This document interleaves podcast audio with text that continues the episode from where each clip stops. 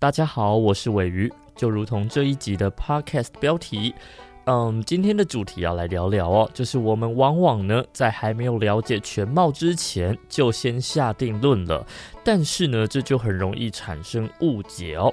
那要突破这个误解呢，是需要改变心态的，而这个契机呢，其实不用很长的时间哦，可以是一个瞬间。我们来举个例子好了。最近有一个当红的疗愈系动画哦，真的是很疗愈哦，《葬送的福利莲》诶，如果有看过的朋友的话，可以跟尾鱼一起来思考一下，诶，那里面有讲到什么东西？嗯，跟时间有关的。好，那这一部动画呢，它是用主角福利莲，那它是一个精灵，用它的视角呢来描述整个过程哦。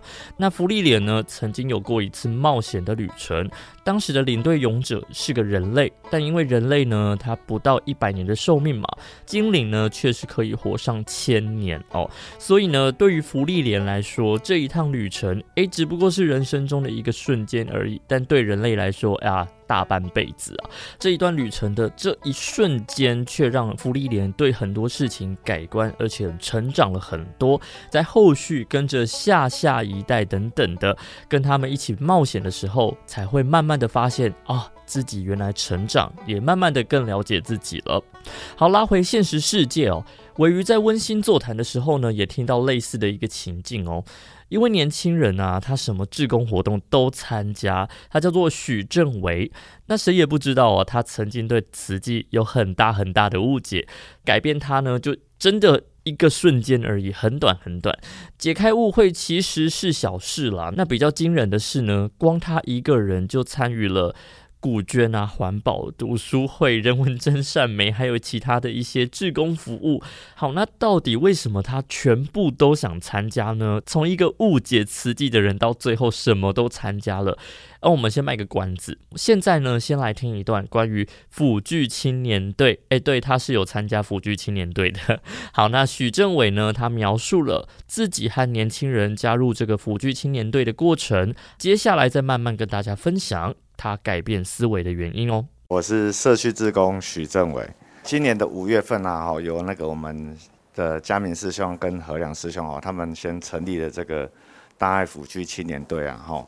看到这个辅具青年队，他我们的这个师兄啊，总是都要扛着这个上百公斤的哈，要穿着大街小巷，哈，还有这个爬楼梯啊，还有狭隘的这个楼梯啊，其实是一件很不容易的事情。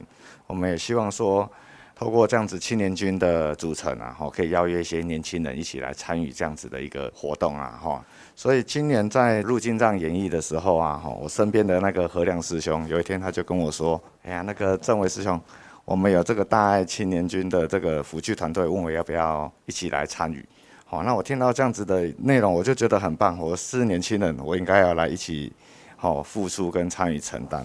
好，我也是把握这样的因缘，希望可以传递给身边的所有的这些年轻人，邀约他们可以一起来参加这样子的活动。进藏演绎后啊，我们其实也把握这种团结同心的因缘，就把这些年轻人都一起邀约加进去这个 LINE 的群组里面。那目前群组里面大概有八十几位，好，那大部分都是由年轻人来组成。好，那当然也有一些资深的师兄师姐在这里面。我们就是在这个辅具的平台的售送的服务的时候，现在多了这些年轻人来付出啊，哈，大家也都是感到非常的欢喜啊。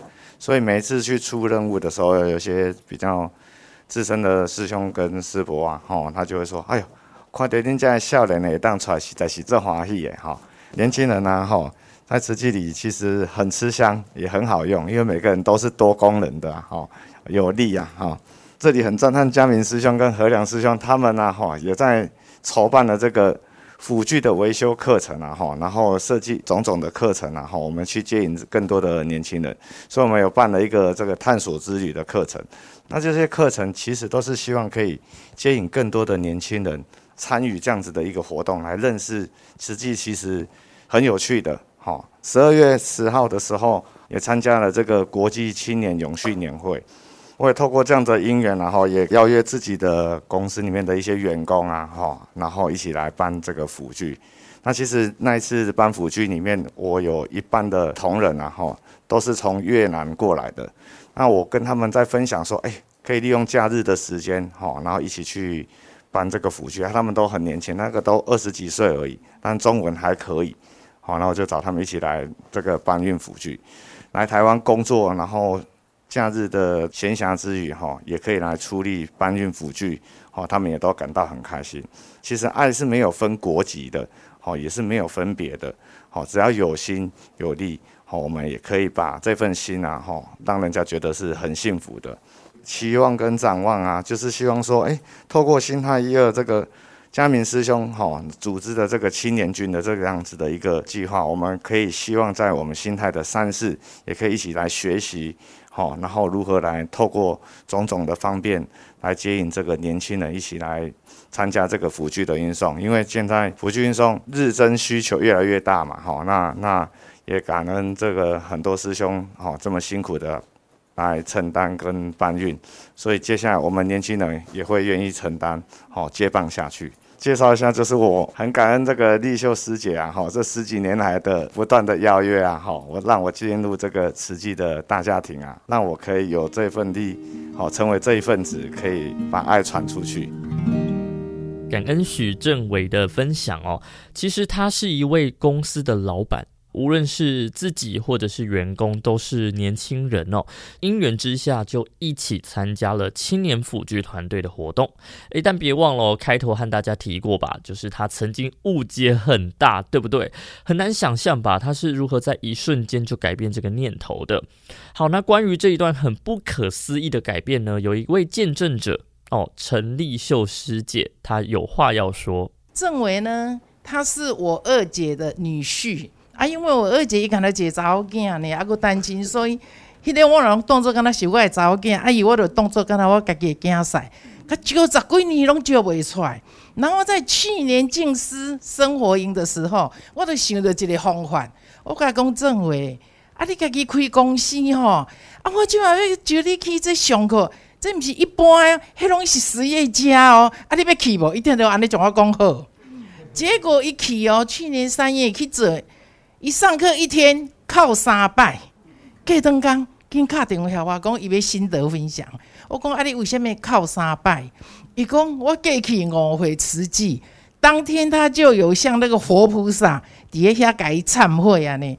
过来我就招阮的读书会啦，吼，还有八里净滩呐。因为我本身是三重，啊，因为伊的公司就是伫个迄个新庄，啊，新庄迄个咱的。联络处甲迄落拢是伫伊边啊！我是为着要互伊做较久长诶，我嘛惊伊讲想过远甲做一万年都歹做啊吼！啊，着可以就近安尼。一开始哦，逐项拢做哦，读书会、古学去街头宣导，尤其伊暗时一三五啊，着去做迄个夜间环保。啊，即摆嘛做人文真善美啦吼，做甲安尼吼，啊，阮亲家煞惊着。都甲讲你袂用个安尼啦，你两个敢若一直顾住者，啊，你公司拢毋做，我感觉伊足巧诶。伊甲阮亲家讲，爸爸，今仔日咯，我毋是去应酬去啉酒哦，我是要甲啉酒诶时间起来做好事安尼吼。但是，甲旧年五月份诶时阵咯，伊公司黑烧五分钟了一千万，伊压力大个安尼足大诶。再想到讲伊读书会有，我有邀请人来讲环保。伊像我家己走去环保站，一三五做环保，啊，为什么伊那改变足大哦？我听到伊的心得，我足感动。我希望讲伊家己下来，你家己讲你的心得。去年刚好三月份参加这个实业家生活营啊，哈，那天真的是哭了三次。我我很忏悔，就是说我对实际的一些误解啊，然后所以就想说，我决定要来发心来做这个志工，好，然后当然也希望可以邀约更多的年轻人，然后把我过去。的误会也告诉身边的每个人，因为我相信还是身边还是有一些人对瓷器有一些不是很了解的。好，那我现在知道，我就会跟他们说。那我其实，在五月份的时候，公司也发生了那个火灾，大概五分钟就烧掉一千万。好，后来在品书会读书会的时候，我读到了这个火灾喻，我就有感而发，笑着跟这个丽秀师姐说，我就很像火灾里面的这个孩子啊。好，丽秀师姐就很像这个。火灾里面的长者一样，一直在呼吁我说要让我赶快逃离这个火灾，但我却不知道这个火灾里面还在里面这个贪图跟迷惘，所以我就开始踏入这个环保，然后去做固定做志工。其实让我自己知道说，好，可以放下这个贪念啊，跟余念，啊知足就可以少欲啊，好，也真的是很感恩上人，哦，还有这些师兄姐的爱戴跟爱护。动画里面哦，有一句金句，只要一点点就好，只要能改变某人的人生就行了。我想那样一定就足够了。没有错，这其实就是我尾鱼觉得这一部动画和师兄师姐们不谋而合的观念吧。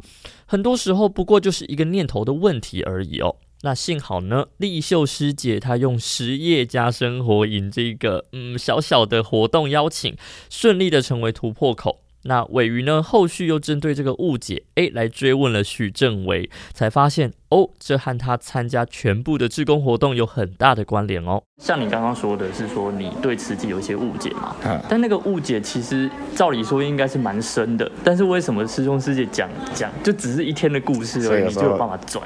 啊，有时候你说亲情难度就是这样。我身边很多慈济人，但都渡不了我，哦，所以那个立秀师姐也邀约我十几年了。对啊，对啊。对啊，那时候我包含我自己的岳母，她也是慈济人。啊，在家里的时候，每天回去跟我讲慈济的事情，还是讲捐款啊，还是什么，那个我就觉得还 OK。可是我说要去做做志工啊，或者是岁末祝福，我每次听到慈济两个字，我都皱眉头。以前以前都是这样，嗯 嗯，对。然后连我们家自己的，我我们家的同修师姐，她也跟我岳母说，妈，你不要跟政委讲慈济啊，哈，因为他一讲慈济，我脸皱眉头，就皱眉头。其实就是误解太深了。嗯，对。那一次实业家生活营是因为。我看到了慈济做的很多事情，然后帮助了那么多人，我自己就觉得很惭愧。所以以前是不知道原来慈济做过这么多事情，知道但是不想听，不想听，对，就不想听。所以那一次没有，我很铁齿的人，我 没有亲眼看到，也没有办法感受到。所以你去看到跟感受到的时候，你就觉得，哎呀。我们应该要做更多。我相信也有很多年轻人，甚至有些人对瓷器还是有一些不了解的地方。对对对，对，那不了解可能还会产生误解。对，对对。那我们就是透过种种的方式来告诉身边的朋友也好，年轻人也好，哇，他哪里不懂，我们就来告诉他哪一个区域。对，不要让他觉得有误解，好，然后让就是把这个善的力量传递出去，这样子。理解理解。哎，误解大概是什么样子的一个误解？误解其实有很多啦，就是譬如说像你可能会像大家说的，哎，慈济好像很有钱啊，慈济那么有钱，你要捐钱给他，嗯、类似这样子的而言而已啊，对啊。那现在如果你问我说慈济的哪些事情，哎，我每一件事情我都知道，为什么？因为我每一个功能我都去参与跟了解。哦。这样子，比如说，哎，有人说啊，你们那个捐。水的部分啊，对不对？那个可能会有什么事情？哎，那我也告诉他说，骨髓捐赠其实是很安全的哦，哦对对，因为自己去经验体验去体验哈，去了解，去参与这个团队。嗯嗯嗯哦，那如果他就说，哎，你们慈济医院很有钱啊，哈，那我会告诉他，慈济医院根本不是为了赚钱而创立的，嗯嗯对不对？我们的创立的目的也不是为了钱。对啊。对。那你说说，哎，啊，那我们慈济，慈济人很有钱，都盖这么多进食堂。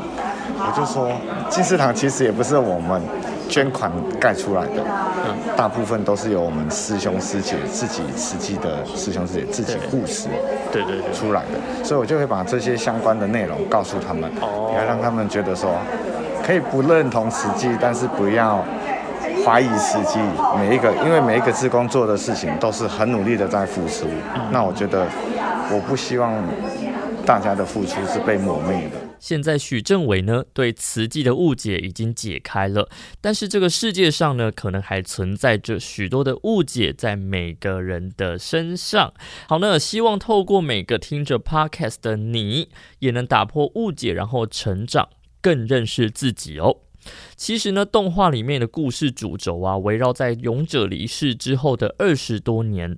原先只是随行的芙莉莲，那因为那一趟的旅程蜕变了，现在足以带领当年一行人的徒弟们，也就是第二代了哈，再次呢踏上了勇者之旅。在这个过程呢，福利莲也才发现哦，原来他的上一趟旅程是改变他很多的，那是渐渐发现、渐渐认识自己了。所以呢，也期许你我和许正维或者是福利莲一样，最终呢都是可以成为引领别人的勇者哦。这里是多用心 Podcast，喜欢这一集内容的话，再请动个手指头分享给你的朋友，又或者是你在葬送的福利脸里面看到了什么其他人生话题，也欢迎到 FB IG 留言和玮瑜分享讨论哦。今天的节目就分享到这里，拜啦。